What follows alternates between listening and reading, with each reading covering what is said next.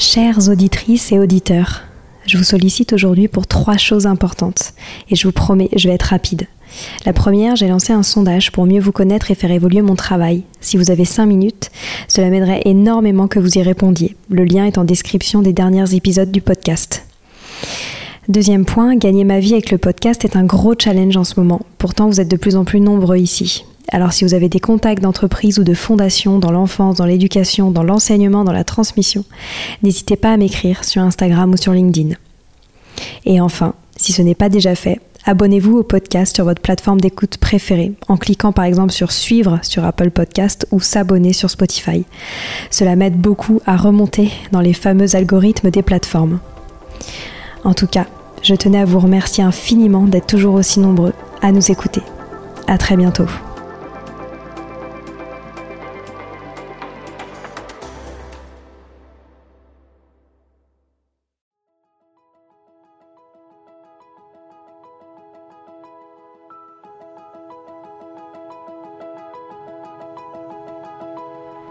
Bonjour à tous, ici Stéphanie et Sylvie Descleb pour un nouvel épisode du podcast Les adultes de demain.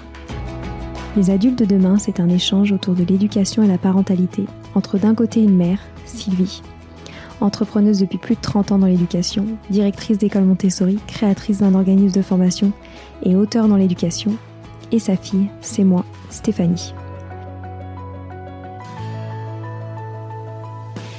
Toutes les semaines, nous invitons des experts, des personnalités remarquables ou de simples passionnés qui partagent avec nous la même envie d'offrir le meilleur aux enfants. Car comme le disait si bien Maria Montessori, l'enfant est l'avenir de l'homme. Et nous souhaitons donc vous donner des pistes de réflexion et de potentielles réponses pour offrir aux enfants le plus bel avenir. Alors si vous êtes jeunes adultes, parents, futurs parents, grands-parents, professeurs ou simples passionnés de l'éducation, ce podcast est fait pour vous. Pour suivre toute notre actualité ou échanger avec nous, n'oubliez pas de nous suivre sur notre compte Instagram Les Adultes de Demain ou sur notre blog lesadultesdedemain.com.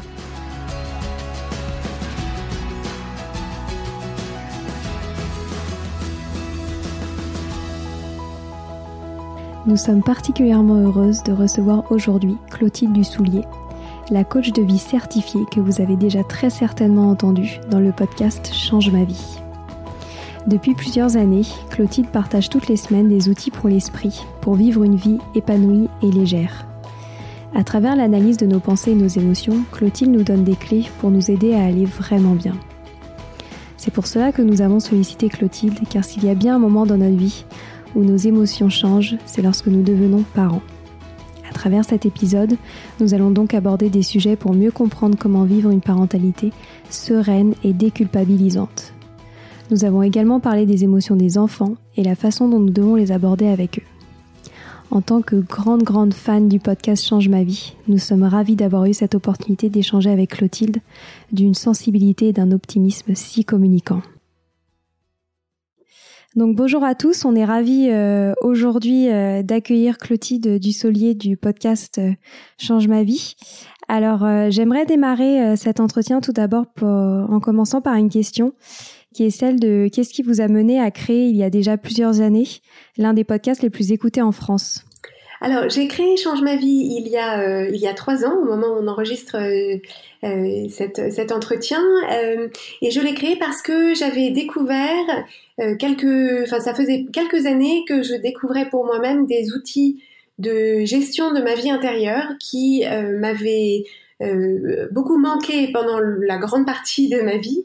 Et en découvrant ces outils et en trouvant énormément de, de paix et de sérénité avec ces outils, je me suis dit que si moi j'avais mis 35 ans à les découvrir, c'était probablement pas euh, dans le bagage de la plupart des gens et donc j'ai voulu créer un podcast, donc euh, Change ma vie, outils pour l'esprit, pour les diffuser au plus grand nombre en les, en, les expliquant à ma façon et en expliquant euh, de quelle façon est-ce que moi ça m'était utile, de quelle façon est-ce que moi je les comprenais, je les mettais en pratique pour que ce soit le plus, voilà, le plus pratique et le plus applicable possible.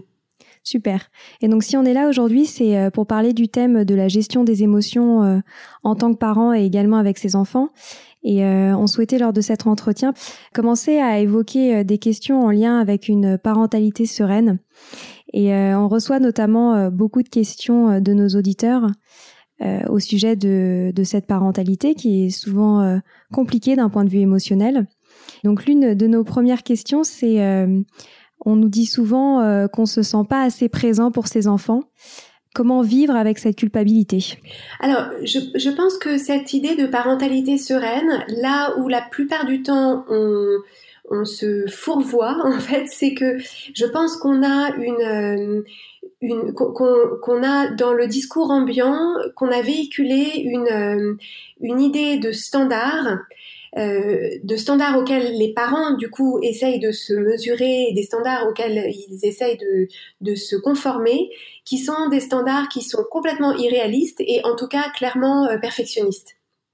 Et donc dans cette idée par exemple de présence auprès de ses enfants et dans dans toute, la, toute la problématique de la culpabilité des parents, il y a en filigrane l'idée qu'on pense que ce qu'on fait, ce n'est pas assez, que ce qu'on fait, ce n'est pas assez bien, ce n'est pas comme il faut, etc., en comparant dans notre tête à une idée qu'on se fait, qu'on a reçue, qu'on n'a pas très bien définie, mais qu'on ne questionne pas, qui est une idée du, du parent parfait, qui fait tout parfaitement, qui est tout le temps parfaitement disponible, parfaitement euh, calme, euh, parfaitement aimant, euh, parfaitement disposé, qui équilibre son temps parfaitement, qui gère parfaitement les choses. Et en fait, c'est simplement que ce, cette idée de perfection, elle est évidemment complètement inaccessible. Et donc, c'est dans le décalage entre les standards auxquels on pense qu'il faut se tenir et ce qu'on perçoit de notre propre performance de parent ou de ce qu'on fait nous personnellement, c'est dans cet écart-là que se crée la culpabilité, parce qu'on se dit si j'étais un bon parent, je serais de cette façon-là qui me semble parfaite, et donc si je suis même un millimètre en dessous de ça, et souvent on se sent bien en deçà, ça veut dire que je ne fais pas bien, ça veut dire que je ne suis pas bien, ça veut dire que je ne suis pas un bon parent, et là ça crée un discours intérieur qui est finalement encore plus dommageable à la vie du parent et à la relation avec son enfant que éventuellement le, le, le, moment où la personne n'était pas présente ou le moment où la personne a perdu son calme ou, où elle était en train de penser à sa réunion au lieu d'être en train de penser à ses enfants, etc. Et du coup, vous, avez notamment évoqué euh, les moments où les parents perdent leur calme et c'est souvent euh, source de culpabilité quand justement euh, les parents se mettent fortement en colère contre leurs enfants. Comment est-ce que, euh, qu'est-ce que vous avez comme conseil à donner pour réussir à gérer ce type d'émotion? Alors moi, j'accompagne, euh, enfin, dans, mon métier de coach, j'accompagne des femmes qui ont des enfants. Et donc, ce sont des problématiques sur lesquelles on travaille énormément. Et il me semble que euh, c'est une problématique qui est à deux étages. Il y a d'une part pourquoi est-ce que je me mets en colère avec mes enfants? Pourquoi est-ce que je perds mon calme? Pourquoi est-ce qu'il y a des moments où je, où je dis, où je fais quelque chose qui n'est pas ce que j'aimerais dans l'absolu faire en tant que parent? Donc ça, c'est le premier étage de, de la problématique. Mais le deuxième étage, qui est celui auquel il faut s'attaquer en premier pour pouvoir avoir accès au premier étage, c'est-à-dire faut, faut, faut, démarrer par ce deuxième étage qui est le deuxième étage de la culpabilité. Et en fait, on revient à ce que je disais à l'instant, c'est-à-dire que on a l'idée que un bon parent, c'est un parent qui est euh, qui est une espèce de, alors pour, pour une mère c'est une sainte, pour un père c'est un saint, et, et en fait il y a on, on, oublie complètement que les parents aussi ont des émotions, que les parents n'ont pour la plupart pas d'outils de gestion de leurs émotions, qui font du mieux qu'ils peuvent, mais que c'est nécessairement imparfait. Et donc l'idée c'est que on commence par arrêter de se juger, par se dire bah si j'ai perdu mon calme, c'est que à ce moment-là, il s'est passé quelque chose pour moi qui fait que j'ai voilà, j'ai ressenti une émotion qui a fait que j'ai perdu le contrôle de ce que j'ai dit, du ton de ma voix, etc.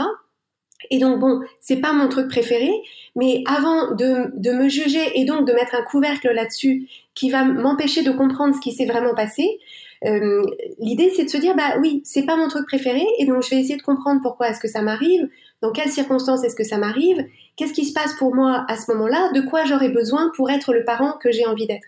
Et donc ça, ça se fait avec beaucoup de douceur, beaucoup de compréhension et beaucoup de compassion, parce qu'en fait finalement, dans l'idée de parentalité bienveillante, on a souvent une idée très claire de à quoi ça ressemble euh, d'offrir cette bienveillance aux enfants, mais je pense que c'est très important de l'offrir aussi aux parents, parce qu'en fait, les parents doivent se parler à eux-mêmes de façon bienveillante. Et de la même façon qu'on essaie de comprendre et d'accompagner nos enfants, il faut que les parents sachent se comprendre et s'accompagner eux-mêmes.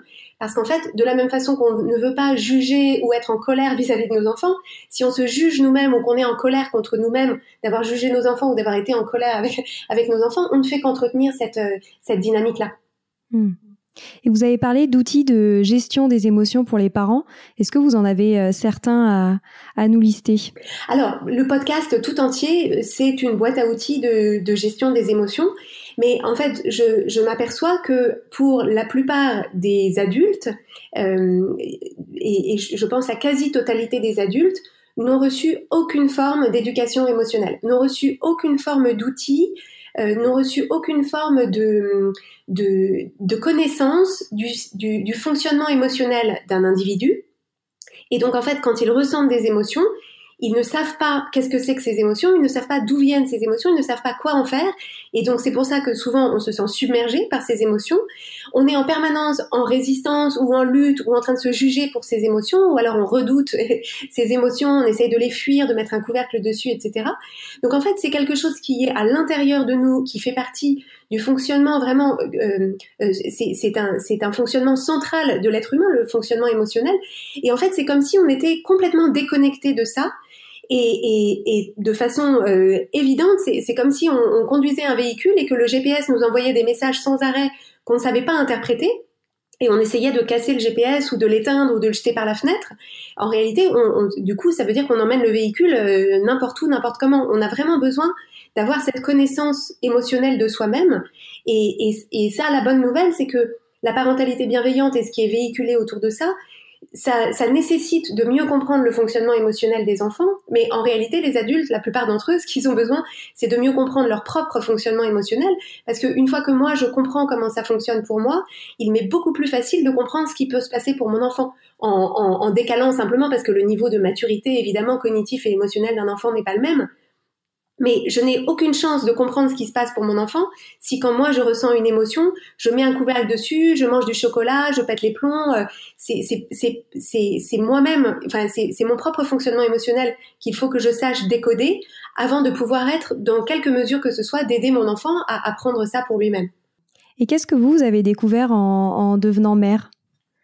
Par rapport à tout ce que vous avez dit? Alors en fait, euh, c'est vraiment le fait d'avoir des enfants qui, qui personnellement m'a montré de façon euh, euh, tout à fait claire et impérieuse les, les, limites de mon de ma connaissance de mon propre fonctionnement. j'ai toujours été quelqu'un d'assez sensible, voire très sensible, quelqu'un d'assez émotif, c'est-à-dire j'ai toujours eu une vie émotionnelle assez assez vive avec des, émotions que je ressentais, je pense, plutôt plus intensément que les gens de mon entourage. Et, j'ai réussi à trouver plus ou moins des, voilà, des rustines, des stratégies euh, qui ont fonctionné jusqu'à un certain point. Mais à partir du moment où j'ai eu mon premier enfant en particulier, enfin, que je, les ai eu l'un après l'autre, euh, à, à, partir de la naissance de mon premier enfant, je me suis rendu compte que le fait d'endosser ce rôle supplémentaire, le fait d'avoir cette responsabilité supplémentaire et, et en fait ce rôle 24 euh, heures sur 24 et 7 jours sur 7, ça m'a vraiment mise en grande difficulté émotionnelle. Je, pense avoir fait une certaine forme de, dépression du postpartum euh, ou en tout cas d'hyper-anxiété du postpartum qui n'a pas été diagnostiquée. Mais avec le recul, je pense que c'est vraiment ça que j'ai traversé qui venait du fait que en fait je ne comprenais pas du tout ce qui se passait pour moi et je me suis noyée en fait dans dans des difficultés émotionnelles dont je ne savais pas dont je ne savais pas m'extirper et donc c'est vraiment à la suite de ça que j'ai commencé à m'intéresser beaucoup plus. Euh, je, suis tombée d'ailleurs un petit peu par hasard dessus, mais sur des notions de développement personnel, de coaching, de neurosciences qui expliquent simplement. Euh, parce qu'une émotion, c'est un phénomène complètement physiologique qui est déclenché dans le cerveau.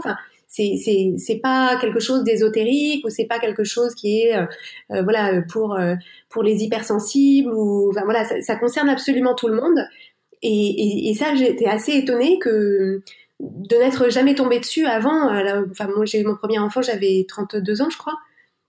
Euh, et, c'est euh, à la suite de ça que j'ai découvert ces outils-là. D'accord. Et du coup, maintenant, je voudrais vous demander, donc vous avez parlé beaucoup de, justement cette gestion émotionnelle à devenir parent et maintenant comment gérer celle de, de ses enfants? comment est-ce que vous, vous expliquez les émotions aux enfants? Alors, euh, la façon dont C'est-à-dire, je, il me semble, et je, vais revenir, enfin, je, vais faire référence à ce que j'ai dit euh, en amont. Je pense que la meilleure façon d'apprendre à nos enfants comment fonctionnent les émotions, qu'est-ce que c'est une émotion, qu'est-ce qu'on en fait, comment est-ce qu'on les accueille, etc. La meilleure façon de leur inculquer ça, c'est de le leur, de, de le leur montrer par l'exemple. Et en fait, pour moi, c'est finalement ma, ma, première, la première responsabilité que je me donne en tant qu'adulte, euh, euh, en tant que adulte de référence pour mes enfants, c'est de m'assurer que moi-même, je, je, dis ce que je prêche, c'est-à-dire euh, que, que moi-même, dans ma gestion de mes émotions, je m'efforce de prendre la responsabilité de mes émotions, de me donner ce dont j'ai besoin pour euh, avoir un, une météo émotionnelle qui soit euh, qui corresponde à comment j'ai envie de me sentir, que quand j'ai une, une montée d'émotions, euh, j'essaye de la gérer de la meilleure des façons que je peux. Et si à un moment ça n'a pas été satisfaisant à mes yeux, que je puisse leur en parler après, leur expliquer ce qui s'est passé pour moi, leur dire que ça n'a rien à voir avec eux, leur expliquer, pouvoir avoir cette conversation. Et à mon sens, c'est ce dont beaucoup d'entre nous ont manqué venant de la génération de nos parents, qui évidemment eux c'est pas qu'ils voulaient nous couper de ça c'est juste que eux n'avaient pas non plus ces outils et en fait c'est le fait de, pouvoir enfin que les émotions soient quelque chose dont on parle très simplement qu'on puisse mettre des mots dessus qu'on puisse en parler qu'on puisse euh, et, et, sans et sans plaquer des choses sur eux, c'est-à-dire sans dire ah oui je vois que tu te sens comme ça parce que euh, telle raison, parce que moi en tant qu'adulte euh, séparé de mes enfants, je n'ai aucune idée de comment est-ce qu'ils se sentent et ce qui se passe pour eux. Je ne peux que savoir ce qui se passe pour moi et je peux essayer de les aider très humblement à la hauteur de ce que moi je sais et de ce que je je suppose, mais il y a toujours une très grande humilité à garder et, et pour moi c'est quelque chose qui est vraiment très important de voir que nos enfants sont des individus émotionnels à part entière et, et que, en tant que en tant que parent, on, ne sait pas et on ne peut pas prétendre savoir. On peut juste essayer avec beaucoup d'amour et de bienveillance et de douceur de les accompagner du mieux qu'on peut dans la limite de nos propres limites émotionnelles. Vous parlez aussi beaucoup dans votre podcast, moi ce qui m'intéresse beaucoup, c'est aussi de, de, nos pensées et qu'en fait on, notre cerveau guide un peu nos pensées et qu'on peut euh, on peut un peu être maître de nos pensées. Est-ce que vous arrivez à transmettre ça aux enfants, à leur expliquer aux enfants? Alors, euh, effectivement, les pensées et les émotions, finalement, sont un peu les deux, les deux faces d'une même médaille. C'est-à-dire que les émotions que je ressens sont, des, sont, sont créées dans mon corps par les pensées auxquelles j'adhère dans ma tête. C'est-à-dire c'est quand je pense quelque chose que euh, ça, ma pensée, elle se situe au niveau de mon cerveau. C'est la lecture que fait mon cerveau de ma situation et, en, et la façon dont mon cerveau la traduit pour mon corps, c'est une émotion. Donc en fait, toutes nos émotions euh, viennent exclusivement des pensées qu'on a eues en amont. Et donc ça, c'est quelque chose pour les enfants avec qui, pour ma part, euh, j'amène ce sujet sans en faire euh, voilà un cours magistral ou même euh, pendant la classe à la maison. C'est simplement que je m'assure d'une part que dans la façon dont moi je parle de mes propres émotions, je ne dis jamais, par exemple, tu m'as énervé ou tu m'as fait perdre patience. C'est toujours je me suis énervé, j'ai perdu patience, je me suis fâché parce que j'ai pensé que. Et donc c'est simplement le fait d'être précis autant que possible dans le langage pour ne jamais dire que c'est une circonstance extérieure qui a causé mes émotions et surtout pas que c'est mon enfant qui a créé mes émotions. Donc encore une fois, ma première responsabilité, c'est de c'est d'être cet exemple-là et de les habituer à cette façon-là de voir. Et ensuite, moi, ce que je fais, mais qui énerve mes enfants, c'est que euh, euh, quand quand quand il y en a un qui dit euh, c'est il m'a énervé, euh, je, comme ça dans le courant de la conversation, je, lui dis tu t'es énervé parce que tu as pensé que, euh, et donc j'essaye de le faire de la façon la plus la plus fluide et la moins agaçante pour eux parce que je comprends très bien que quand on est dans l'émotion et que quand on est dedans et qu'on pense vraiment que c'est notre frère qui nous a énervé, on n'a pas envie d'entendre non en fait c'est toi qui t'es énervé.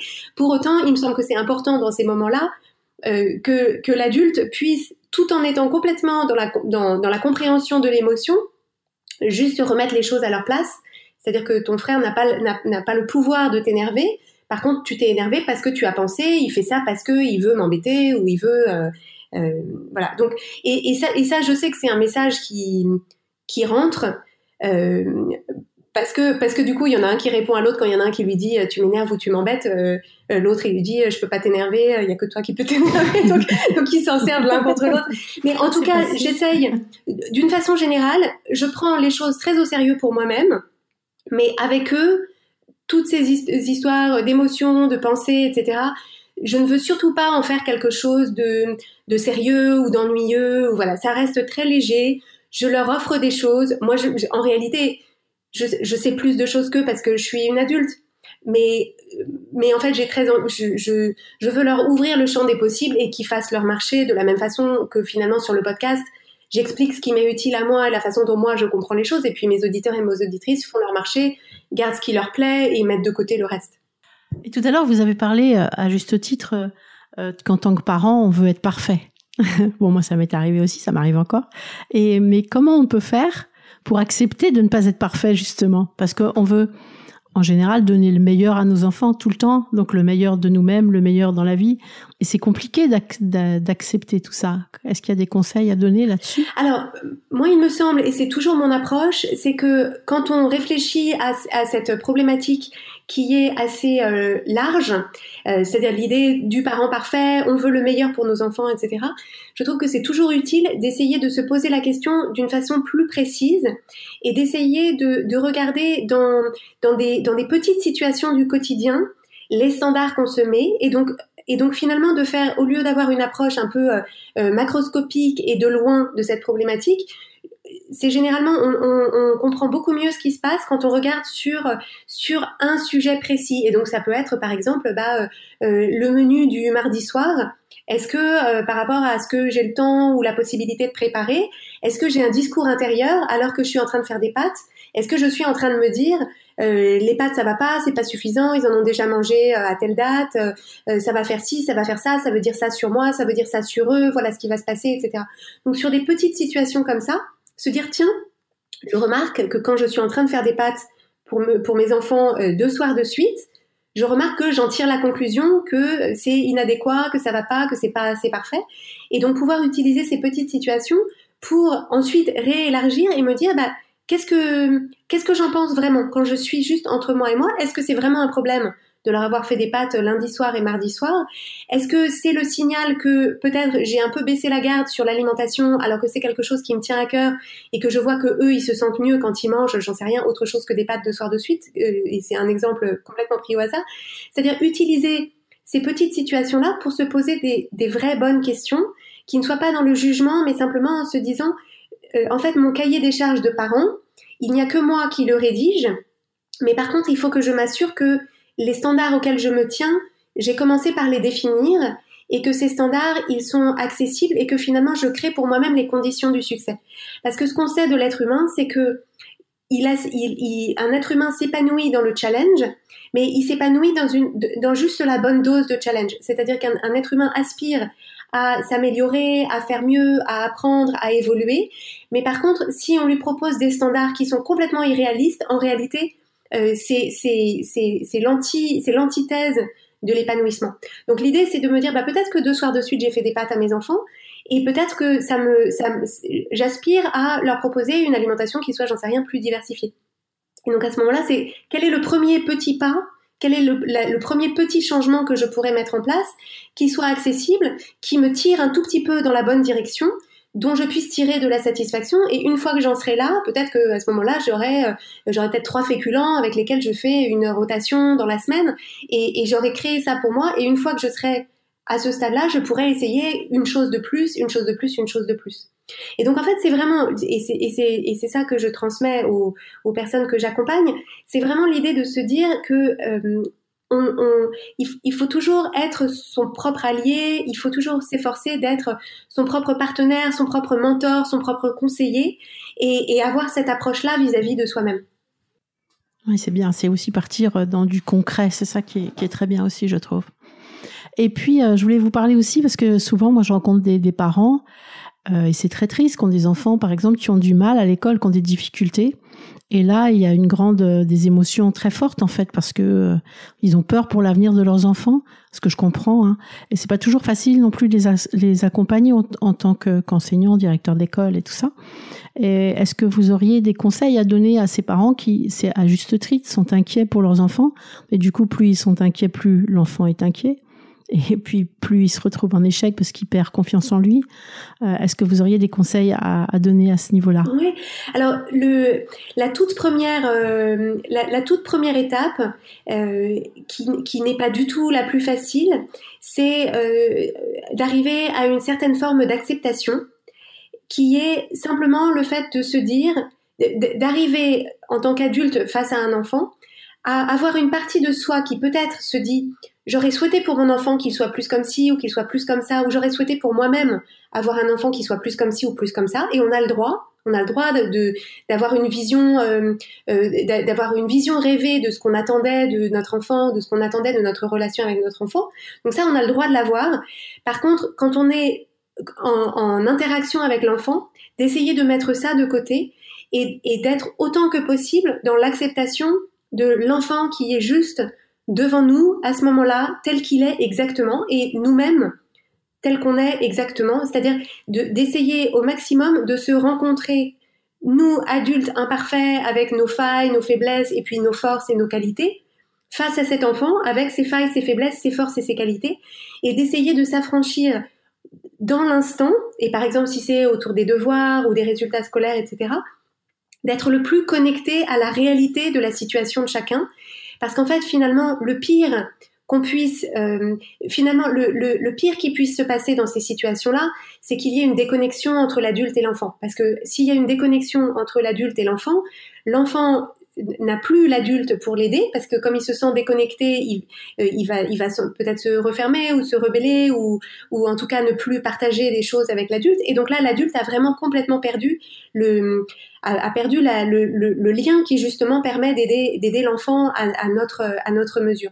Et donc il me semble que dans des situations de difficulté comme ça, finalement, ce que le parent peut essayer de, se dire, et encore une fois, je ne dis pas du tout que c'est facile, et probablement ça, nécessite une certaine forme d'accompagnement, enfin en tout cas l'accompagnement est vraiment précieux pour ça, c'est d'essayer de, se dire, la qualité de notre relation aura un impact beaucoup plus important sur la vie de mon enfant que les résultats scolaires qu'il obtient cette année. Et donc, de quelle façon est-ce que je peux euh, et en fait, l'acceptation n'est pas la résignation. Et c'est souvent ça qui finalement euh, tend un piège aux parents, c'est qu'ils se disent si j'accepte mon enfant là où il est, ça veut dire que je ne lui fais plus rien faire, que je n'essaye plus rien, que je lui laisse la bride sur le cou, et à ce moment-là, ça va aller, ça va être de pire en pire. Mais l'acceptation n'est pas la résignation. L'acceptation, c'est juste de se dire bah voilà où est-ce qu'on en est. Et, et, du coup, ça sert à rien de se dire euh, comment est-ce qu'on aurait voulu que ce soit, d'accord? C'est pas comme ça que c'est. Et donc, qu'est-ce qu'on va pouvoir faire pour aider notre enfant et pour essayer de maintenir autant que possible une relation de bonne qualité, une relation de confiance, une relation de sincérité. Et justement, la confiance et la sincérité, c'est aussi aux parents de montrer l'exemple. Et donc le parent, selon l'âge de l'enfant, peut être tout à fait euh, honnête et ouvert sur le fait que c'est difficile pour lui parce que voilà ce qu'il aimerait pour lui, parce que euh, euh et donc et, en fait c'est c'est dans la dans dans l'authenticité de cette relation qu'on peut le mieux aider les enfants.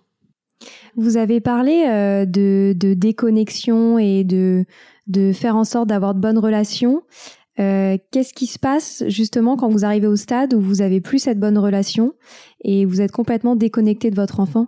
Je pense à cette question parce qu'on on a beaucoup d'exemples autour de nous de, de parents qui disent qu'ils n'arrivent plus à communiquer du tout avec leurs enfants et qui sont en, en relation complètement euh, conflictuelle, notamment à l'adolescence.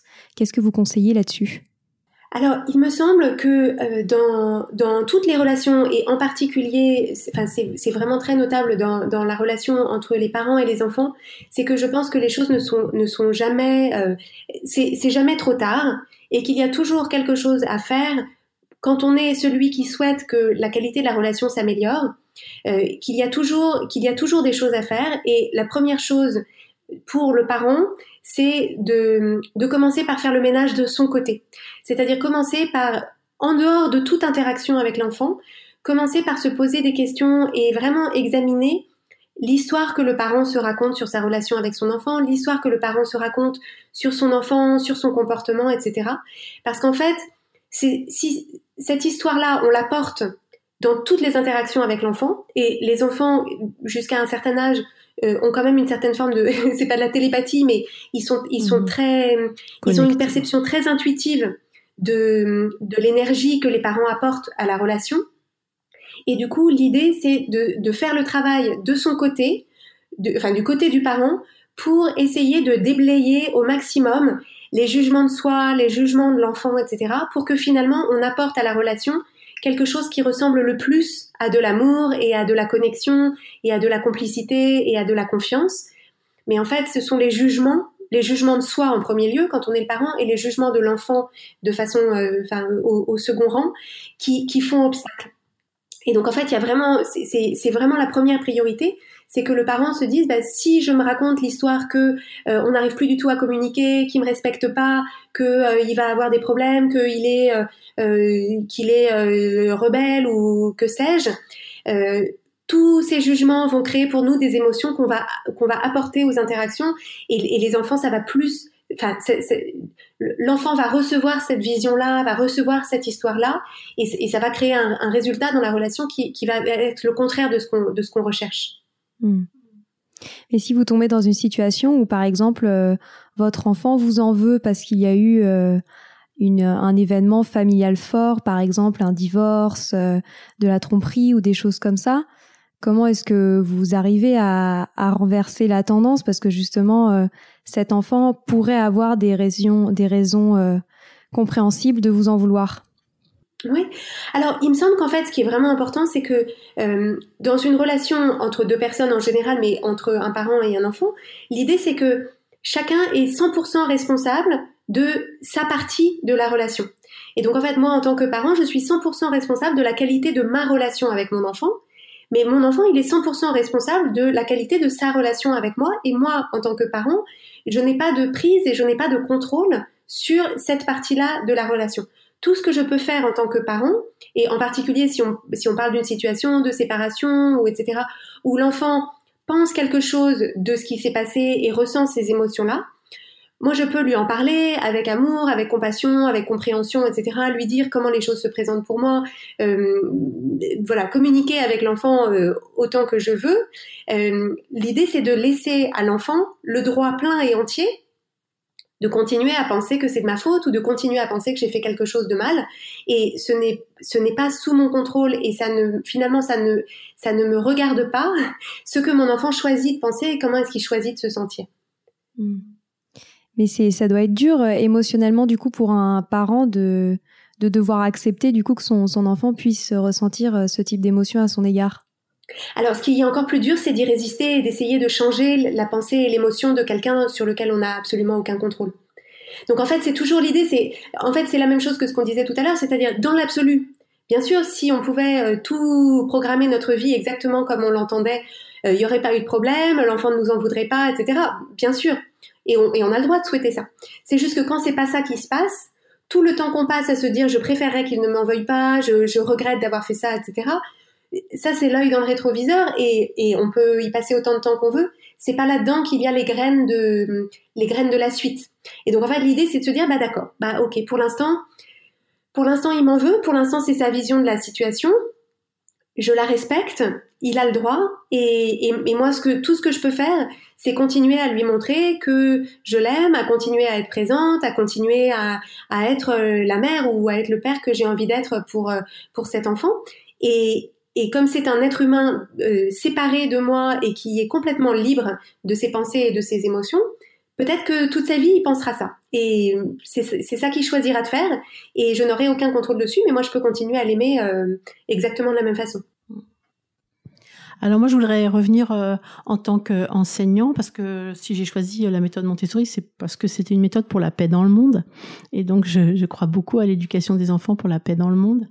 Et euh, pour être en paix dans le monde, il faut qu'ils soient en paix avec eux-mêmes. Et comme vous disiez tout à l'heure, malheureusement, euh, quoi, nous, notre génération, et je pense celle d'en dessous aussi, euh, n'a pas été formée à tout ce que vous expliquez. Et je pense qu'il y a besoin d'expliquer tout ça même aux enfants. Et est-ce que vous pensez qu'on peut faire ça en classe et comment vous voyez tous les thèmes que vous avez que vous abordez dans votre podcast? Moi, je pense qu'on peut l'aborder avec les enfants assez jeunes. Et est-ce que vous avez une idée là-dessus? Comment on pourrait faire? Parce que je pense qu'il faut l'enseigner.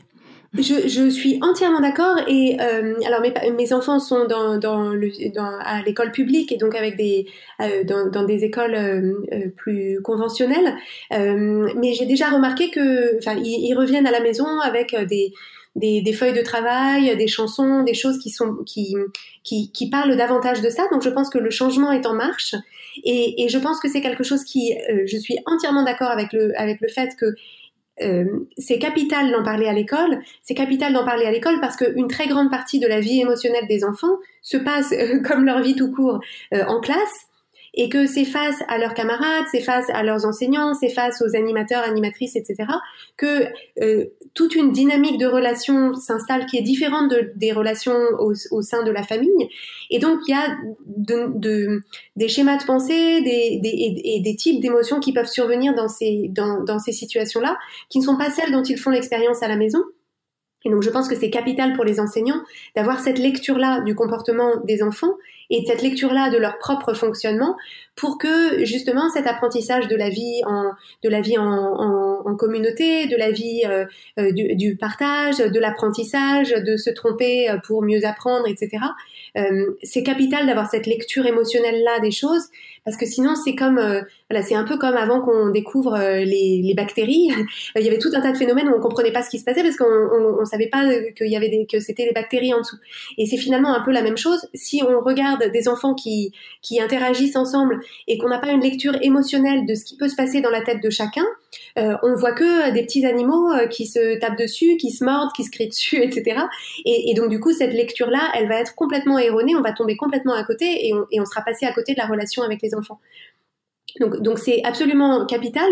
Et je pense que les, méthodologies vont sans doute euh, euh, euh, s'installer, mais de la même façon que pour les parents, je pense que la première, le, le, le tout premier chantier, c'est de s'assurer que les enseignants eux-mêmes cette lecture-là pour eux-mêmes, parce que Dieu sait que le, métier d'enseignant est un métier qui est euh, qui est émotionnellement, euh, euh, qui, qui, qui fait naître beaucoup d'émotions dans au, fil de la journée. C'est un métier qui est assez qui est intense parce que justement il y a, y a beaucoup d'interactions. En fait, il y a beaucoup de relations, la relation avec le directeur ou la directrice de l'école, avec les autres enseignants, avec les enfants, etc. Donc c'est plein de relations au fil de la journée. Dans chacune de ces relations, il y a plein d'émotions. Et, donc les enseignants ont vraiment besoin de pouvoir s'accompagner eux-mêmes. S'il pouvait y avoir au niveau des équipes, euh, des, équipes pédagogiques, euh, une forme d'accompagnement avec euh, des, mm, peut-être sous forme de stage ou peut-être sous forme d'atelier ou en termes de, au, long cours pendant l'année, je pense que ce serait vraiment favorable à la fois à, la, à la qualité de, à la qualité d'expérience des enseignants, mais aussi dans, dans la façon dont les enseignants pourraient transmettre ça euh, aux enfants. Mais en plus, moi, je trouve que tout le monde des émotions le monde des émotions est finalement assez ludique. Et à travers les livres, euh, il y a énormément de choses à faire. Et le monde des pensées, en fait, c'est le monde du langage. Euh, pratiquement tout ce qu'on fait et tout ce qu'on dit à longueur de journée, ce sont des pensées. Donc, je trouve que c'est finalement, il y a, des façons très ludiques de de jouer avec ça. Et, et, personnellement, là, pendant le, pendant le confinement avec mes enfants, je, euh, du coup, bah, je, je, passe beaucoup plus de temps avec eux, on lit beaucoup plus de livres, on regarde beaucoup plus de choses. Et j'ai un peu mon, j'ai un peu mes antennes de, de, de maîtresse euh, quand je suis avec eux parce que je sais que je, je, suis, je suis le relais de, du corps enseignant pendant cette période. Et par exemple, il y a une chose que je fais, c'est dans les livres, je, je leur demande de temps en temps euh, d'essayer de lire l'émotion sur le visage du personnage et donc de dire comment est-ce que tu penses qu'il se sent là euh, tel euh, tel personnage et, c'est intéressant d'ouvrir la discussion euh, là-dessus donc encore une fois l'idée c'est de s'assurer que ces choses-là à la fois le, monde des pensées et le monde des émotions que c'est pas un sujet à part mais que c'est un sujet qui finalement est en, filigrane à longueur de à, à longueur de journée oui, mais il y a plein de choses que vous expliquez. Par exemple, comme vous disiez tout à l'heure, la différence entre acceptation et résignation. Par exemple, vous abordez beaucoup de thèmes comme ça que je trouve très intéressants qu'on pourrait expliquer peut-être justement aux enfants qu'on accepte. C'est pas parce qu'on accepte qu'on se résigne. Moi, je trouve ça passionnant pour les enfants aussi, ça. Tout à fait. Mais en fait, moi, je, je pense encore une fois que si les enseignants euh, ont ces outils et que ça les intéresse, ils n'auront pas de mal à, à, le transmettre aux enfants parce que, à titre personnel, je n'ai aucun mal à transmettre à mes enfants ce qui me passionne. Par contre, euh, ce que je comprends pas bien ou ce qui m'intéresse pas, ça, ça m'est beaucoup plus difficile. Mhm. et donc, et donc en fait, l'idée, c'est d'arriver à trouver une façon de transmettre ça aux enseignants. Et, et je pense que c'est quelque chose où il y a des enseignants qui, pour qui ça va être intéressant, et puis, et puis d'autres pour qui euh, ça ne, peut-être ça ne résonnera pas ou ça ne leur apparaîtra pas. Euh. Est-ce qu'il faut mettre ça dans les programmes de l'éducation nationale? Je ne sais pas. Mais je pense que c'est. Moi, oui, hein, parce que pour que les enfants se sentent bien, ben, je sais pas, mais c'est indispensable pour que pour que les enfants se sentent bien et qu'ils deviennent des adultes euh, en paix justement avec eux-mêmes. Oui, c'est ça. En fait, la raison, je, pense que c'est important que ça n'ait pas un caractère. Euh, euh, c'est-à-dire que je pense que obligatoire parce que je pense que si on est surtout à cette période de transition où finalement parmi nous autres adultes on est quand même un nombre grandissant à s'intéresser à ces questions-là et à trouver que c'est absolument majeur et capital, mais ce n'est pas le cas pour tous.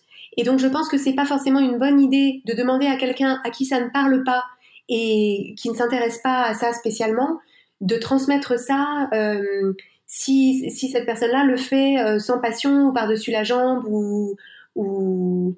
Enfin, peut-être que je me trompe. Je, je sais pas. Non, non, je pense que vous avez. Non, non, je pense que vous avez raison. De toute façon, on peut pas transmettre quelque chose qu'on ne vit pas positivement, mais ça devrait peut-être faire partie de la formation. Oui, tout à fait. Des enseignants. Oui, mais c'est même, c'est même tellement étonnant que ce ne soit pas déjà. même la formation d'un parent, quand on devient parent, oui. je pense que quand on devient parent, on, devrait avoir une petite formation de ce côté-là, justement aussi. Mais complètement, tout à fait. Est-ce que euh, vous, avez euh, mentionné, par exemple, euh, en ce moment, de passer beaucoup de temps à, lire des histoires avec vos enfants? Est-ce que vous auriez d'autres petits conseils comme ça à donner aux parents qui ont de jeunes enfants pour, leur expliquer justement les émotions, les pensées? Alors, moi, ce que je fais beaucoup avec mes enfants, c'est quand je, quand, je, quand je suis avec mes enfants et que je vois qu'ils ont l'air de se débattre avec une émotion, en fait, euh, alors euh, déjà, je gère ma propre émotion par rapport à ça, si j'ai une émotion qui, pour moi aussi, est difficile à gérer. Et soit dans l'instant, soit après, euh, j'essaye d'avoir une discussion avec eux. Alors parfois ils y sont disposés, parfois ils n'y sont pas disposés. enfin voilà, je n'en fais aucunement une obligation. Mais euh, par exemple, tout à l'heure, mon euh, fils me, me disait qu'il était triste. En fait, l'autre jour, il était il était en colère. Il a cassé un, objet qui lui appartenait, et donc maintenant il est triste de l'avoir cassé. Et, et, donc il m'a dit qu'il était triste, et donc je l'ai pris sur mes genoux, et donc et en fait on a parlé de la tristesse. On a parlé de la tristesse, je lui ai demandé où est-ce qu'elle était, euh, où est-ce que où est-ce qu'il la sentait. Alors c'était dans les yeux, ça lui faisait chaud, et puis c'était dans la bouche, le menton qui tremblait, et puis le cœur qui paraissait lourd, etc. Et et en fait, euh, ce qui est intéressant, c'est que quand on fait ça avec un enfant, parce que le réflexe de la plupart des parents, c'est mon enfant est triste, catastrophe, il faut absolument que mon enfant se sente mieux, la tristesse, ça va pas, mon enfant triste, moi-même je suis triste, euh, vite SOS, SOS tristesse, euh, comment est-ce qu'on fait? Mais si, mais non, mais t'inquiète pas, je vais t'en acheter un autre, etc. Ouais, c'est ça. Et en fait, je trouve que c'est très bénéfique et pour le parent et pour l'enfant de se dire bah tiens d'accord c'est super enfin moi je me disais intérieurement c'est super qu'il puisse me dire qu'il est triste et on peut en parler de la tristesse. On en parlait il n'y a pas très longtemps, on lisait un livre euh, qui, qui parle, de, qui parle du, de la mort d'un grand-père.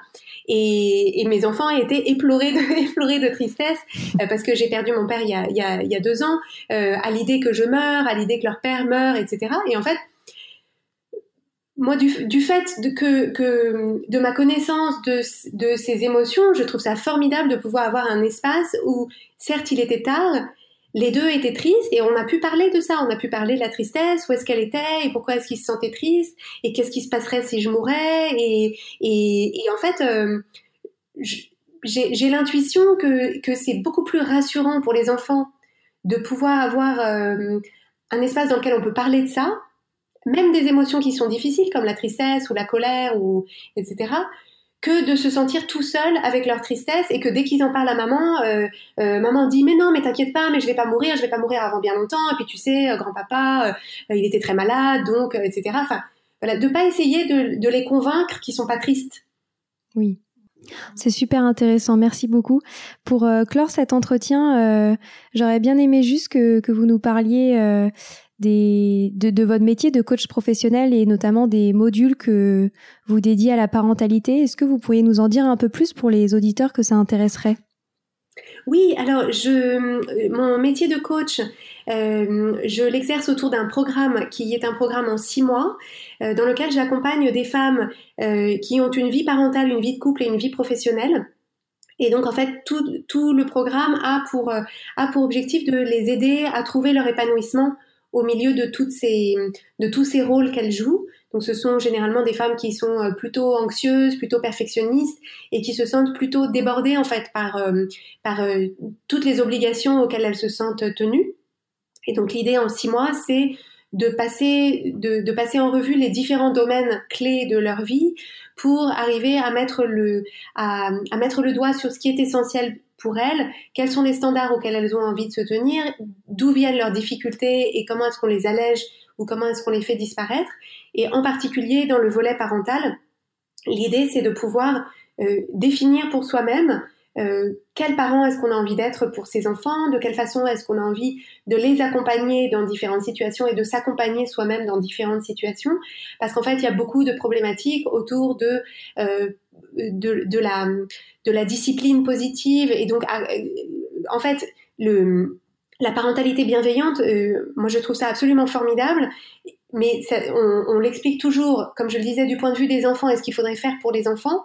Mais souvent, quand on essaye de, de mettre ces choses-là en pratique, on s'aperçoit que dans la réalité et dans l'application concrète, il y a tout un tas de cas limites où en fait il y a des arbitrages à faire, il faut choisir ses batailles, il faut lâcher sur quelque chose parce qu'en fait il y a autre chose qui est plus important, etc.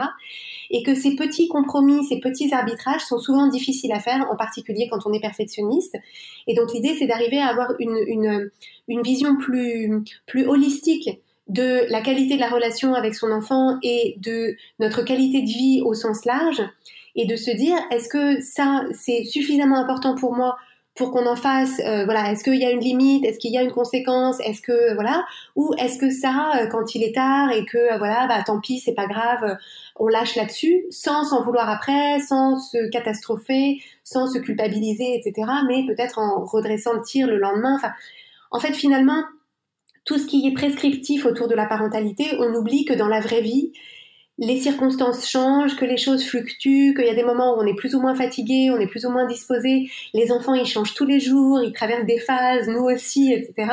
Et donc pour moi, le vrai super pouvoir de parent, c'est d'apprendre de définir le cap et de savoir garder le cap en se disant ça va pas être parfait tous les jours, mais je sais que globalement voilà la direction dans laquelle je vais et que tant que je vais dans cette direction, je peux me parler gentiment, je peux être fière de moi, je peux être contente d'être avec mes enfants, je peux, je peux me féliciter de ce que je fais pour pouvoir repartir avec encore plus d'énergie le lendemain, toujours en direction de ce cap.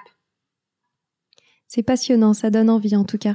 Merci beaucoup, euh, pour votre temps et pour, euh, pour tout euh, ce partage. On, a, on a passé un super moment.